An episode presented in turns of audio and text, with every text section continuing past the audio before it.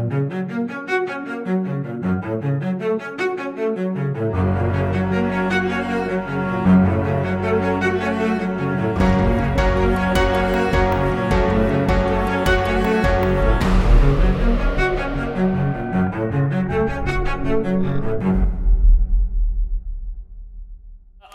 been a little late to the game, but just this week I finally discovered the It's Corn Boy. And if you have not discovered the It's Corn Boy, you don't know what I'm talking about right now.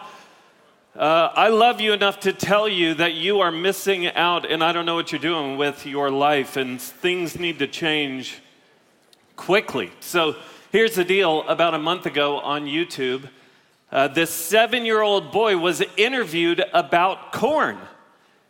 And it became so sensational that millions of people watched this interview, and then you really know when you've made it when, when, you, when what you have said is turned into a song. And so it got turned into a song, and uh, it's gone viral, and it's amazing. Like, it has changed my week. Like, all week long, I've been thinking about corn.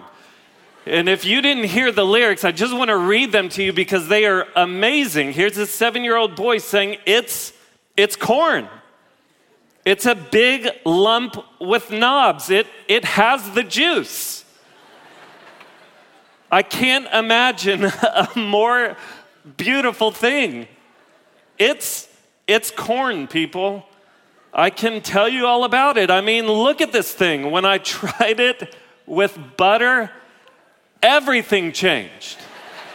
everything changed.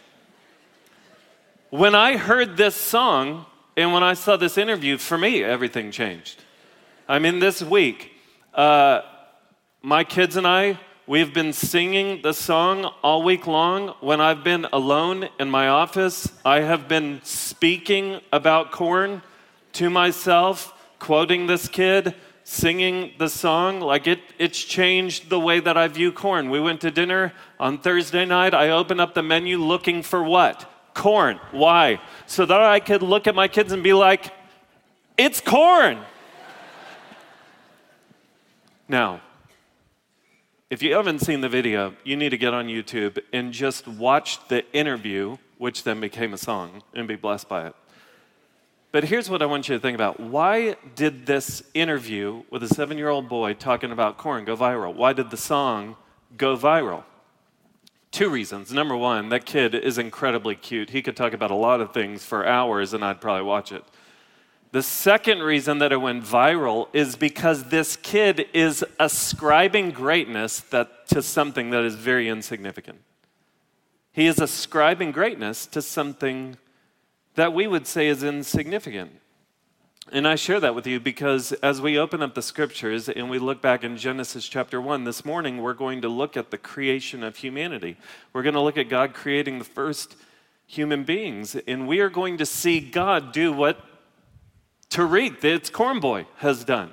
We are going to see God, in a way, ascribing greatness to something that, in the context of this universe, seems insignificant. I think about the words of David in Psalm, Psalm 8. Listen to what he says.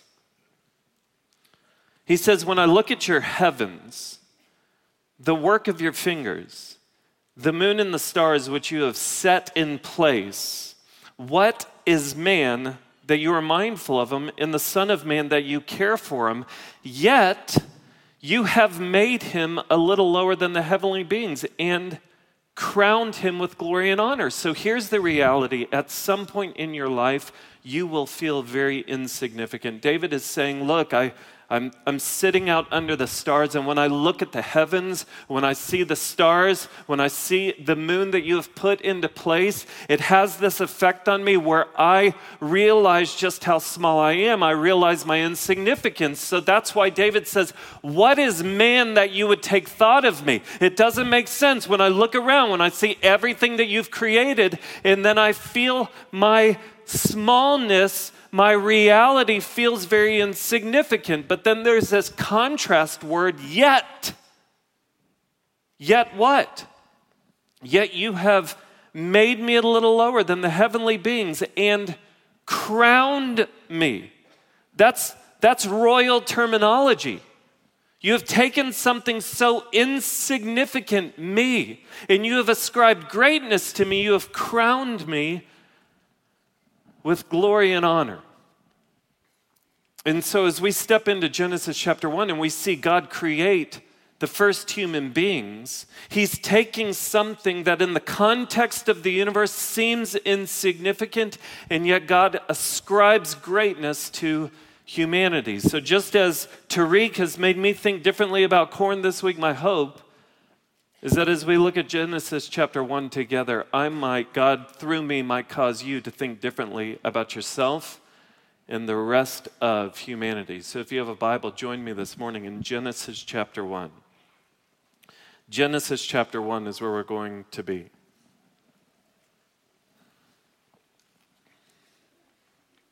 Genesis chapter 1, in, I want to read you verses 26 through 31. We're going to be in these few verses this week and next week.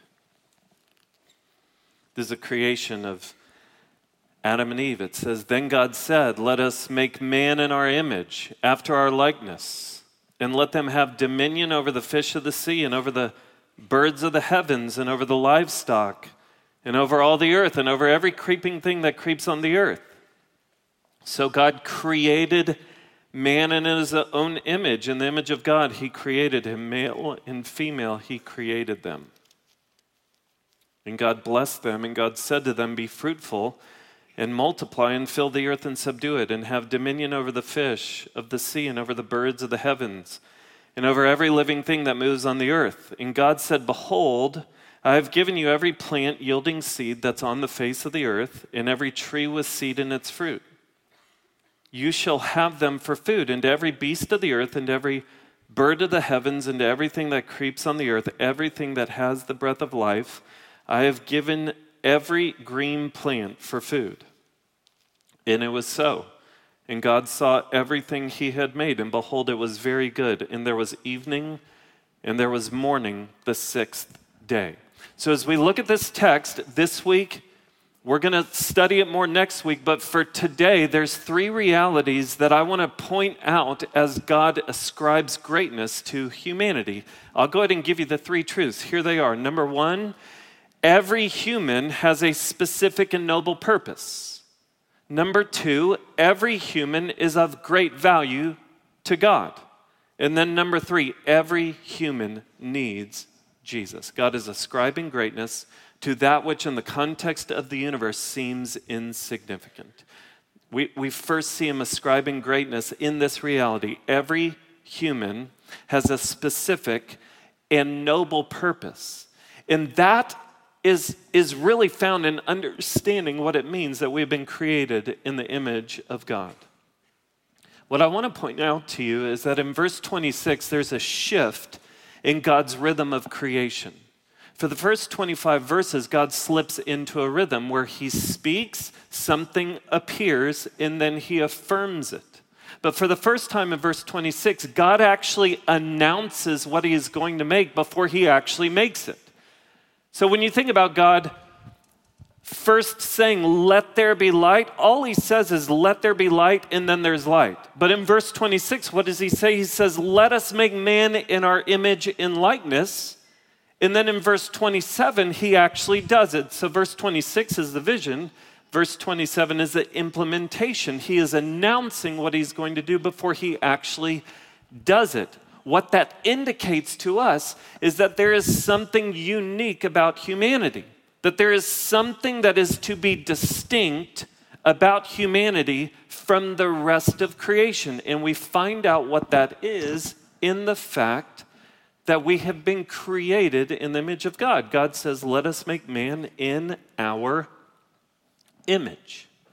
So the thing that causes us to be distinct from the rest of creation is simply the fact that we have been made in the image of God. So the question that every person in this room should be asking is what does it mean to be made in the image of God? Well, the problem is that the text actually doesn't tell us. The author of Genesis just assumes that we will know what it means to be made in the image of God. Like he assumes that his audience will just get it. And so, this is where we have to be familiar with what was going on in the ancient Near East at the time that Genesis was written. So, remember, Genesis was written to the nation of Israel as they were coming out of Egypt so that they could know God and they could know themselves. And so, an ancient Israelite would have read in Genesis chapter 1 that they've been made in the image of God, and it actually would have meant something to them. It would have had teeth to that remark, like they would have, they would have understood it. Here's why what you need to understand is in the ancient Near East, the terminology image of God was very familiar for a couple of reasons. Number one, a statue of a God was considered an image of God, and people believed that the spirit of that God actually resided in that statue so that that statue, wherever it was placed in the city, could serve as a representation or a representative for that God. But not only that, kings or the Pharaoh of Egypt at that time, kings were sometimes referred to as images of God. And so the king of a nation, in particular Egypt, was, was thought to have a special connection or a special relationship with the God that he represented. But not only that, that, that God was a was a repre- uh, he was a representative for that God. And so as he lived and operated, his presence would in some way reflect the presence of the God that he reflected. But not only that, as that king ruled, he was ruling on behalf of the God he represented.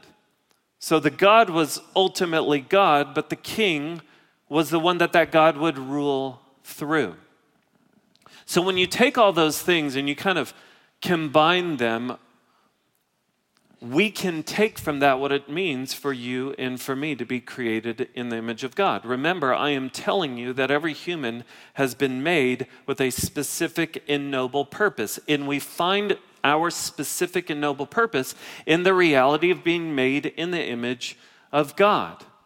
So, the fact that we have been made in the image of God, it means three things. Number one, it means that we have been made to relate to God. Just as a king would have a special relationship with the God that they represented, we have been made to relate to God. So, if you're here this morning, and you don't have any type of relationship with God, I just want to, I'm so glad you're here this morning because you have actually been wired to relate to God. God has made you for Him, He's made you to be in relationship with Him.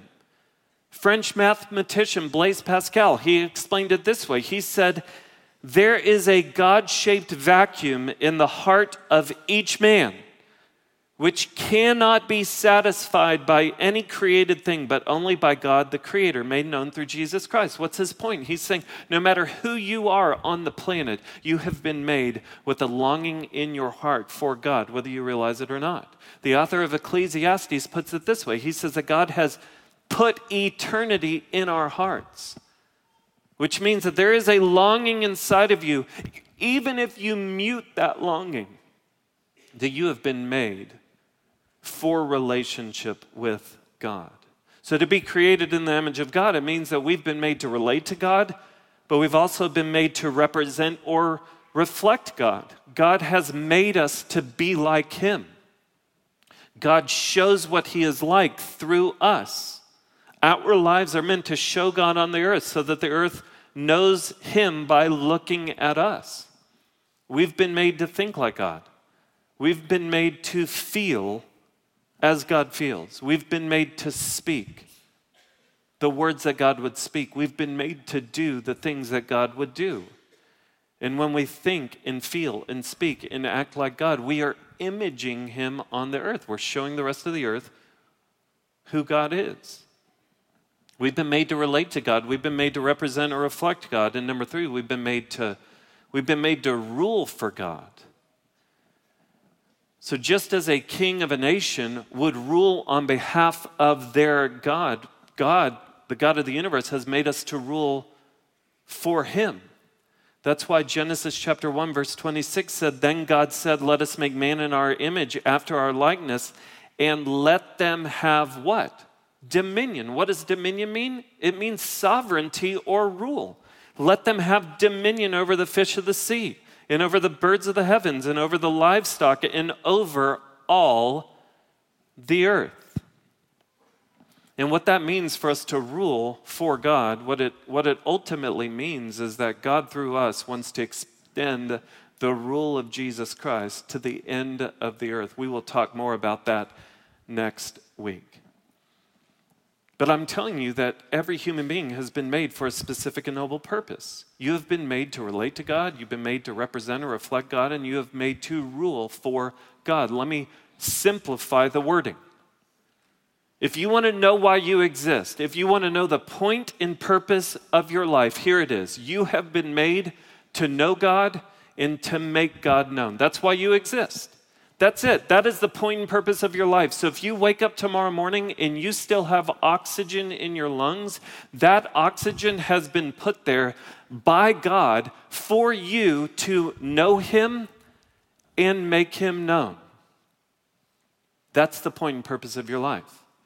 A professor in seminary, he would say this he would say, The greatest waste of a life is to be really successful at doing the wrong things.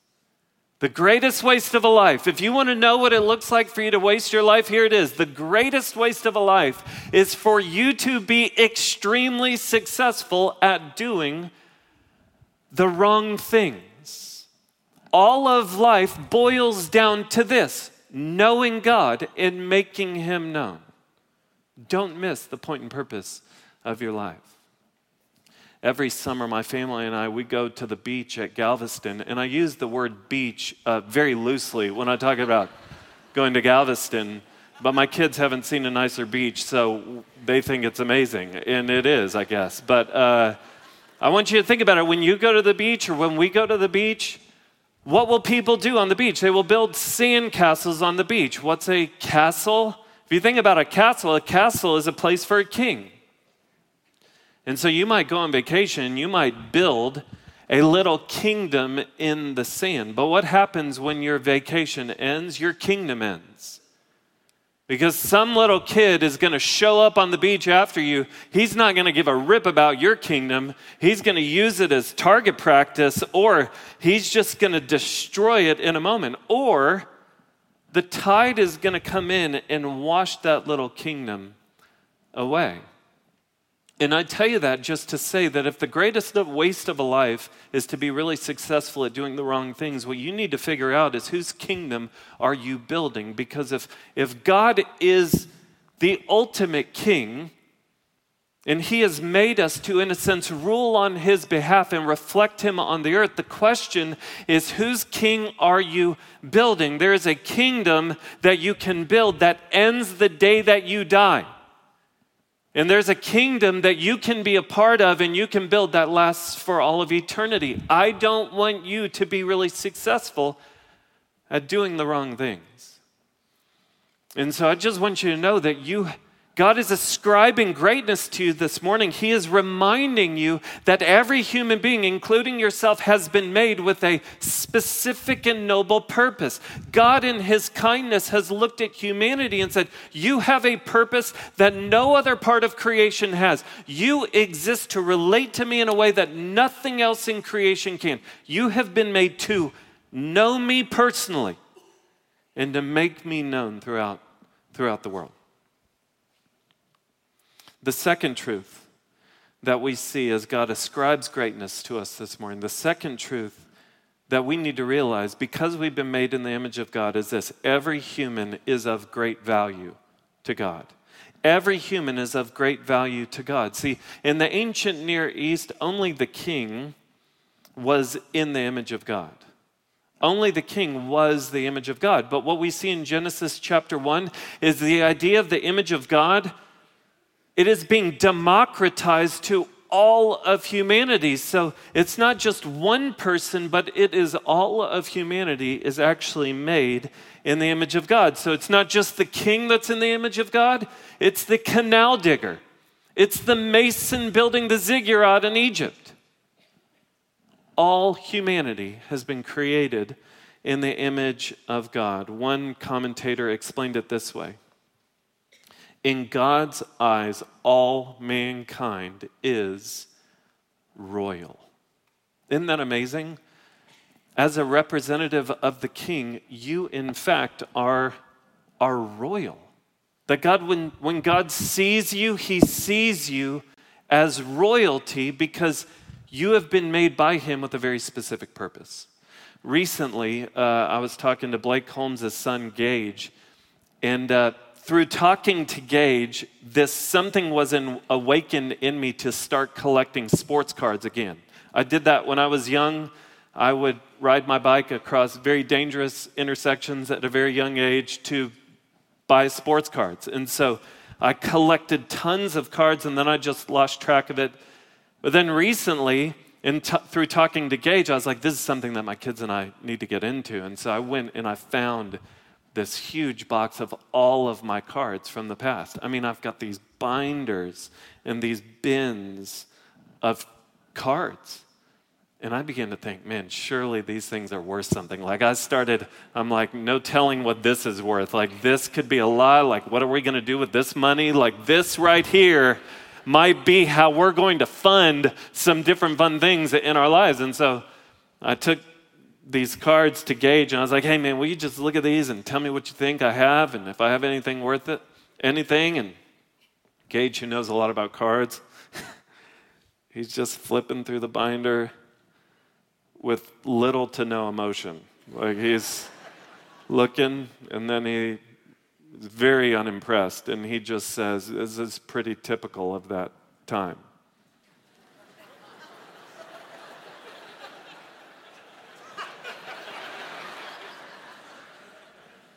See, here's what I understood in that moment.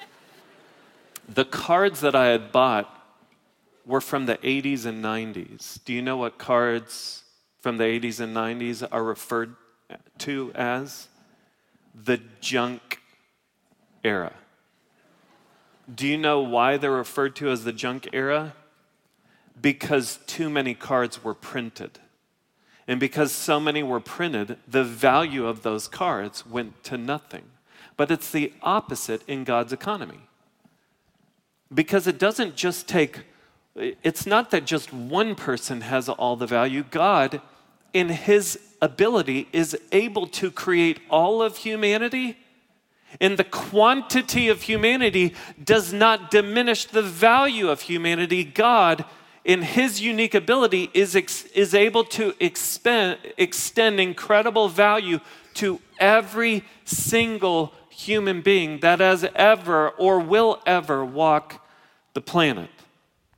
So every person is of great value to God. And the scriptures just seem to scream that. I mean, I think about the excitement that Tariq had when he talked about corn. And I don't want to put something on the text that isn't there, but I kind of picture God with infinite amounts of that excitement when he thinks about creating us. And the reason that I say that is because of what I observe in the text. I mean, you look at verse 27, what word is repeated three different times? It says, So God created man in his own image. In the image of God, he created him. Male and female, he created them. That word create, we've talked about it before, but it's the Hebrew word bara. That word in Scripture is only ascribed to God. It's only used when it's talking about God's creative activity. That word is reserved solely for God, and it's a reference to his unique, sovereign, creative activity. And it's used three times when it's talking about humanity. And then I think about when you read Genesis chapter 1, what do you see God say? Six different times. It says that God saw all that he had made, and behold, it was good.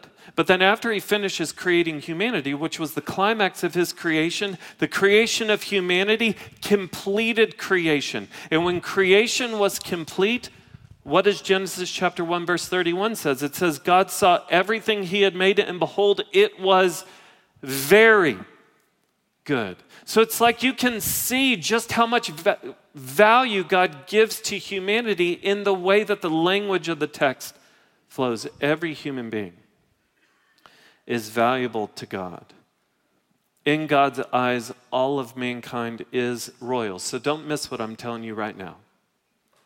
Okay, being made in the image of God gives value and dignity to every human being, regardless of ethnicity, productivity, capacity, or viability. Being made in the image of God gives value and dignity to every human being, regardless of ethnicity, productivity, capacity, or viability. So, if that is true, then here is what we have to realize.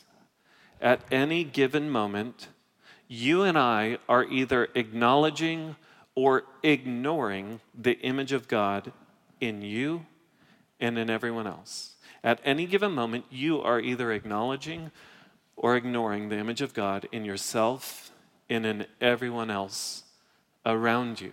So, I want to just ask you several diagnostic questions to see how you're doing, and this is going to be a check for me. And some of it's going to be convicting, and some of it is going to cause some emails this week, and that's going to be great and really exciting. And my assistant will enjoy getting those. But anyway, um,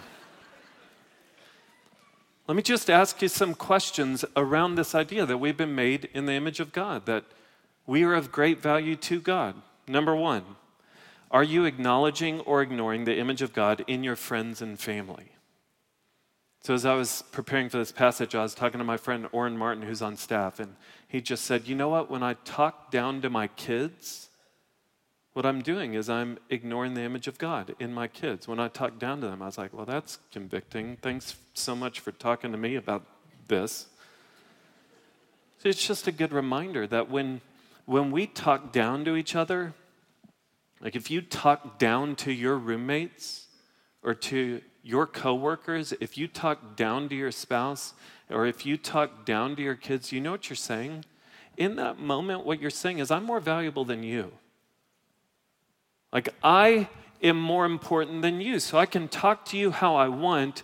I can be demeaning in the way I communicate because, in the end, I am superior. I'm, I'm more valuable than you are. But when you stop to listen, even if you're frustrated, when you stop to hear your roommate, when you stop to hear your community group member, when you listen to your spouse communicate, even if you're frustrated, when you listen to your kids, you know what you're doing is you are acknowledging the image of God that is in them. Here's the second question Are you acknowledging or ignoring the image of God in incomplete strangers.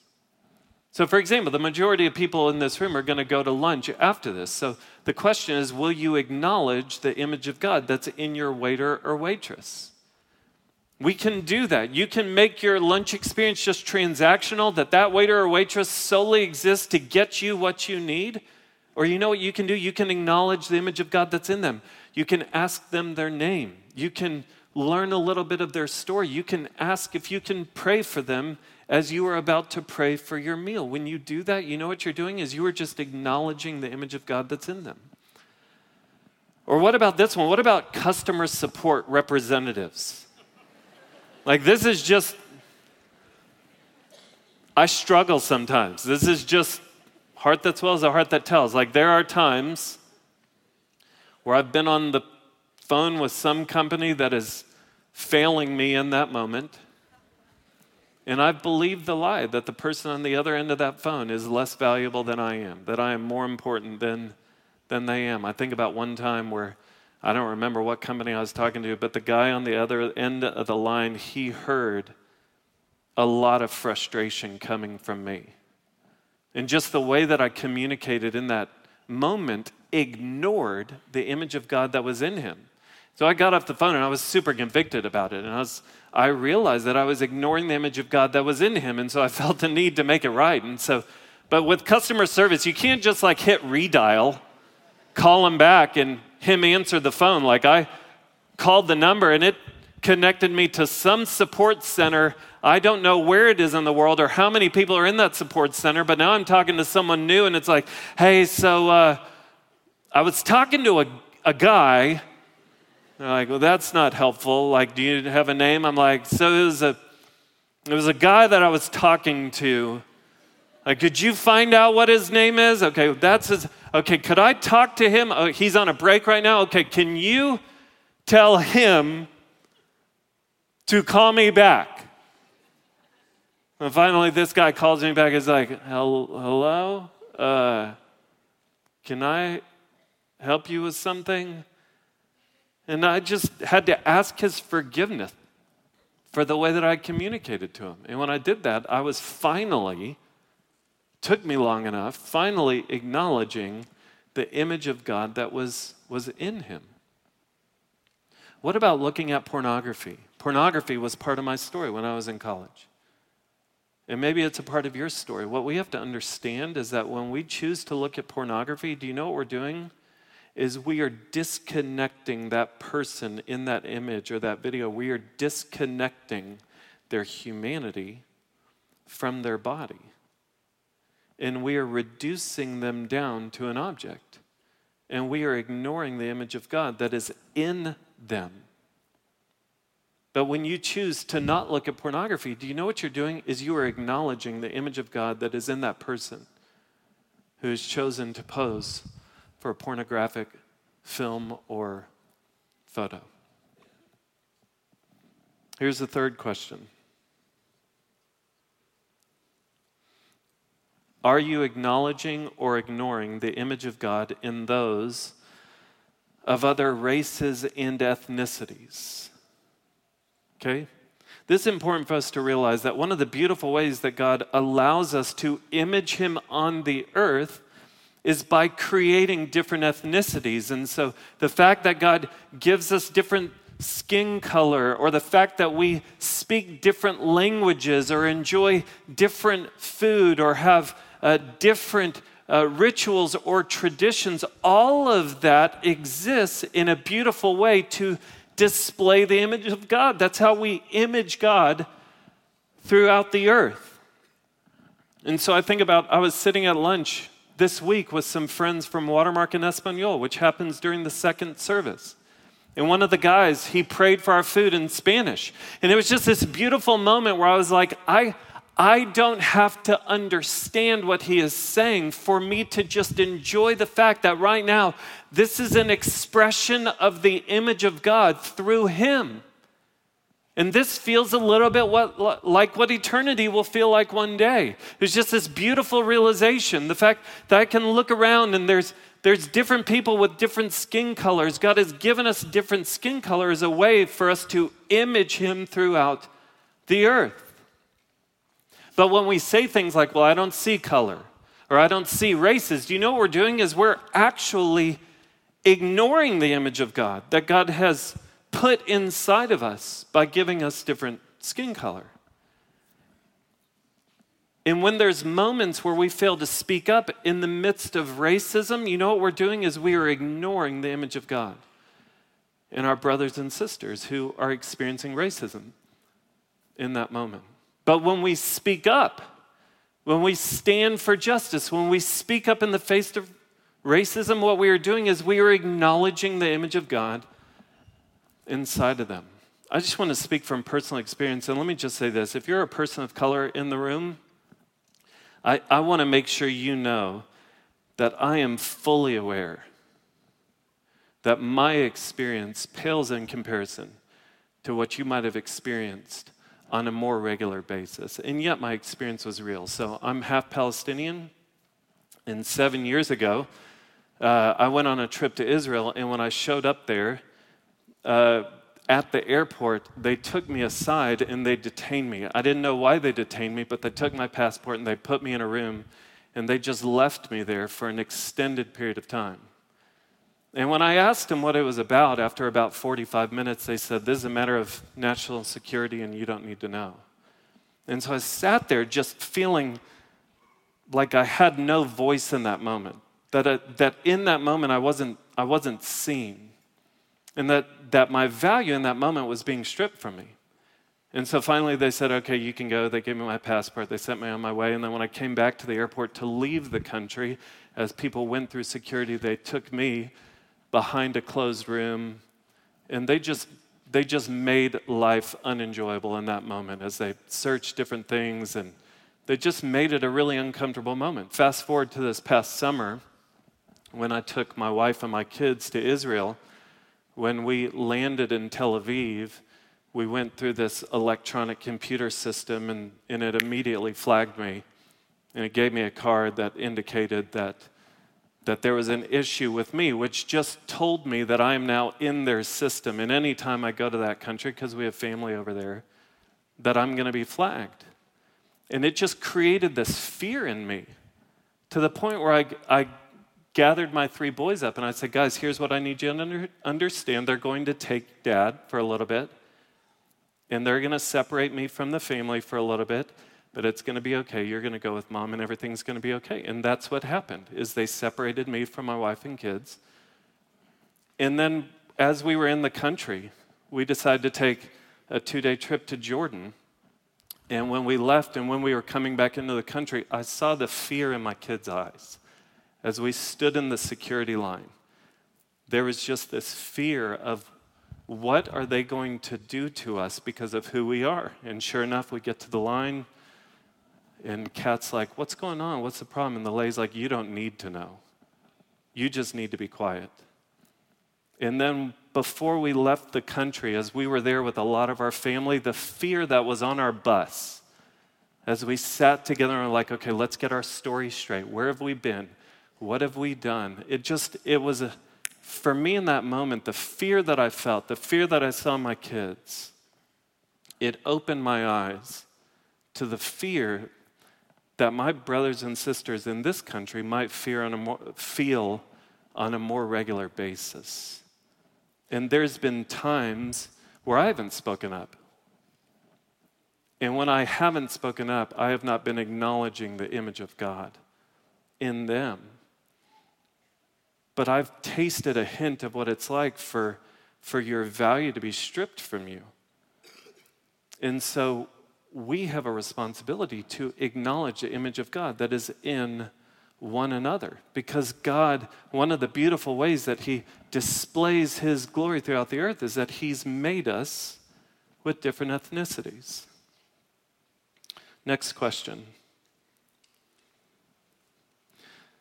And, and I'm just talking about a bunch of controversial topics now. I figured I'd just get them all out of the way at once. That way I can get all the emails all at once and just deal with it in a week instead of stringing it out over a period of time. Y'all feel un- really uncomfortable right now. Okay, here's the next question. Just are you acknowledging or ignoring the image of God in the unborn?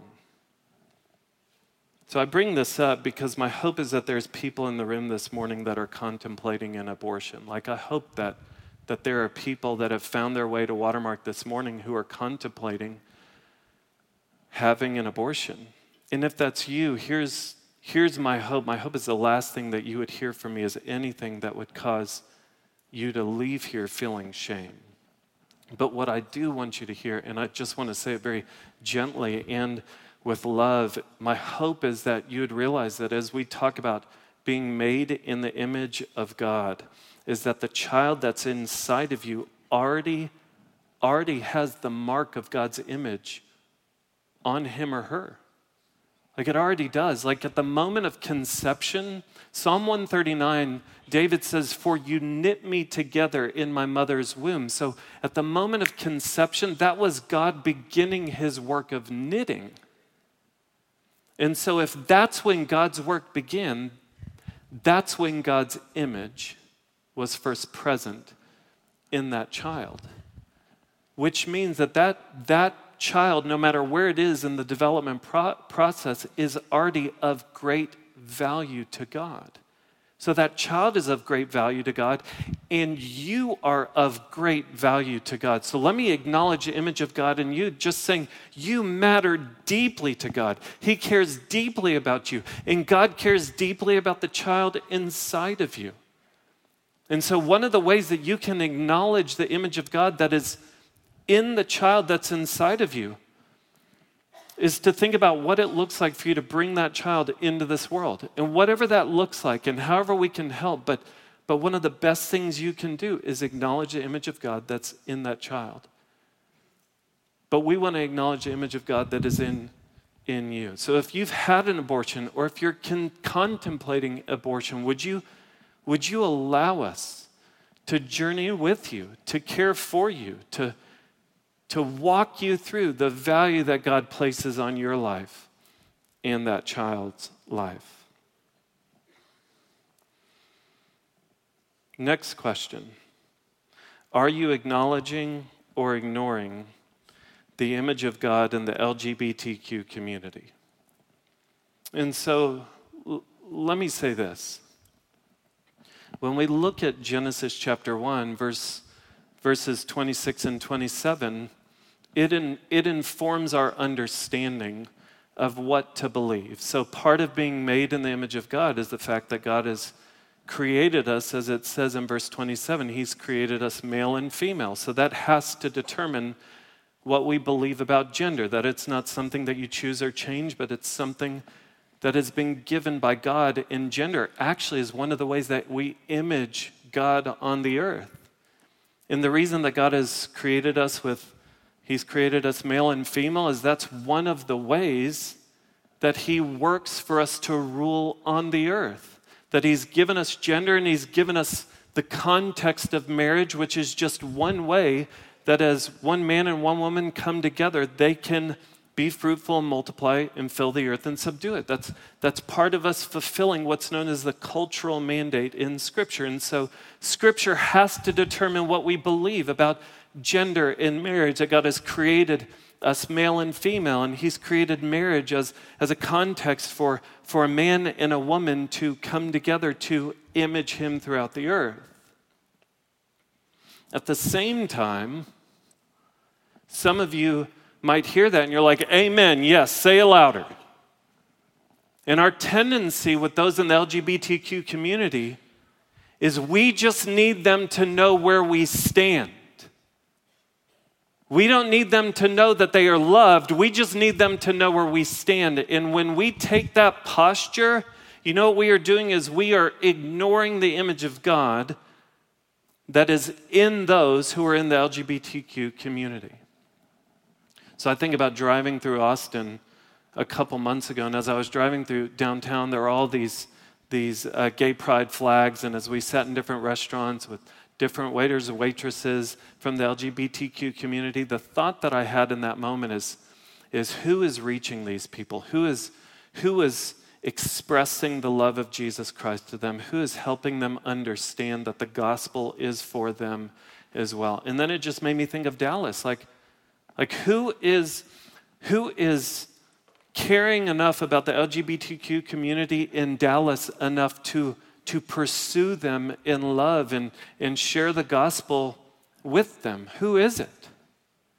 Because if we're not careful, our tendency is just going to be to hold people at an arm's length because we want them to know where we stand, but we don't care about them knowing that they are loved.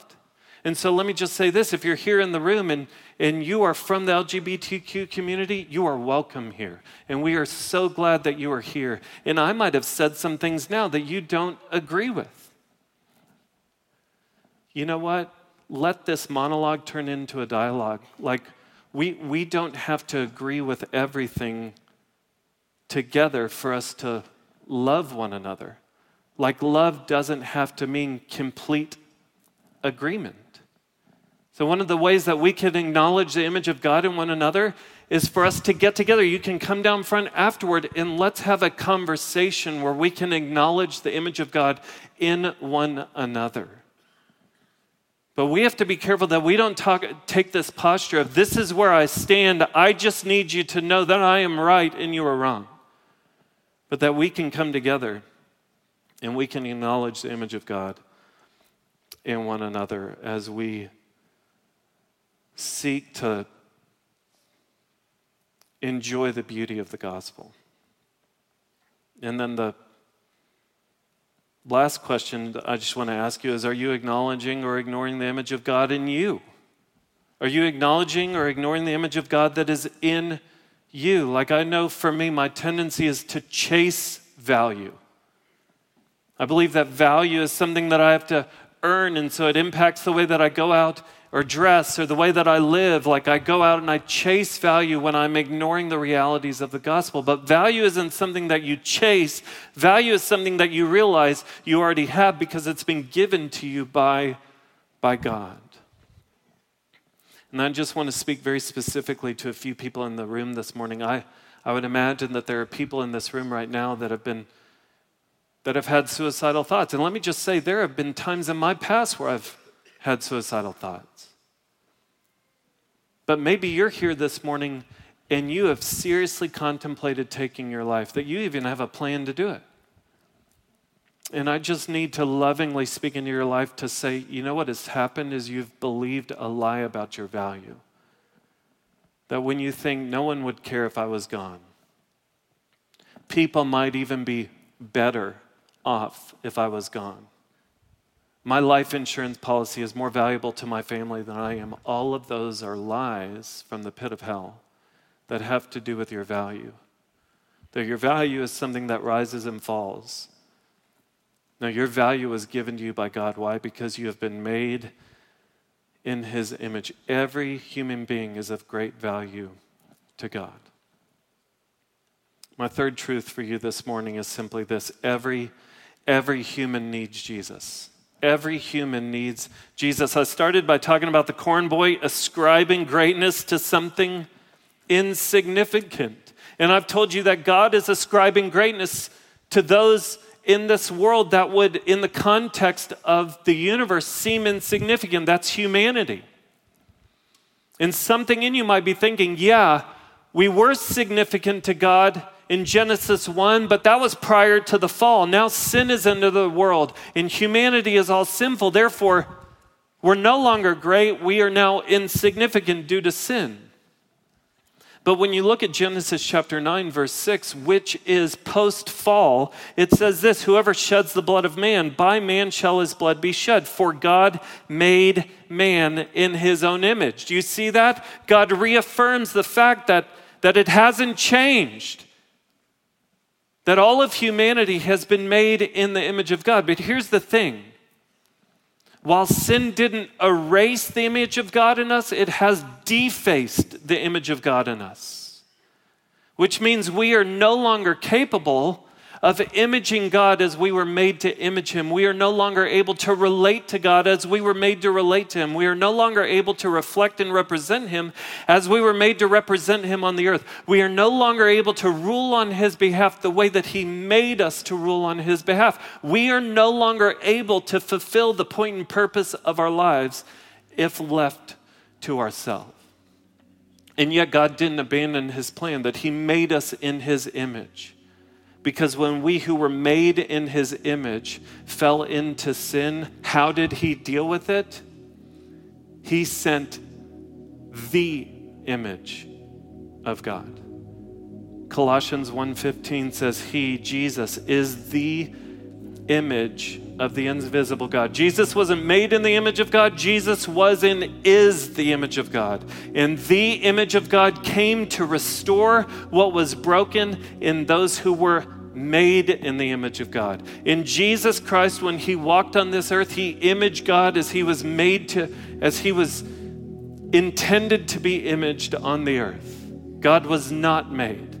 And yet Jesus came to image God perfectly. He lived the life that we couldn't. And then when he was crucified on the cross, he was crucified. He endured the wrath of God for all of the ways that you and I have failed to image God on the earth. And when he rose from the dead, there was victory that made a way for you and I to be given a new capacity through faith to step back into the point and purpose of our life. See, when you know Jesus Christ in a personal way, when you invite him into your life, when you surrender your life to him, then 2 Corinthians 3:18 begins to make sense. It says, "And we we all with unveiled face, meaning that we have understood the gospel, beholding the glory of the Lord, are being transformed into what? The same image from one degree of glory to another, for this comes from the Lord who is the Spirit.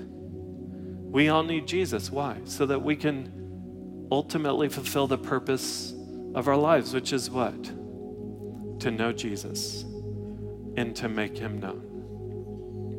So this week, I just want to encourage you with three things. Number one, before you leave today, surrender to your ultimate purpose. Surrender to it. You've been made to know him and make him known.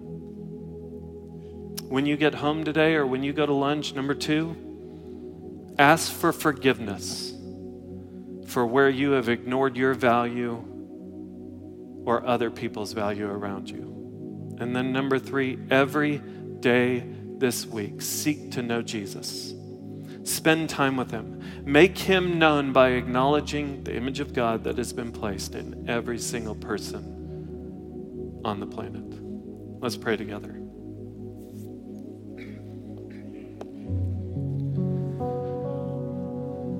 Lord Jesus, I thank you that you have come to give us value.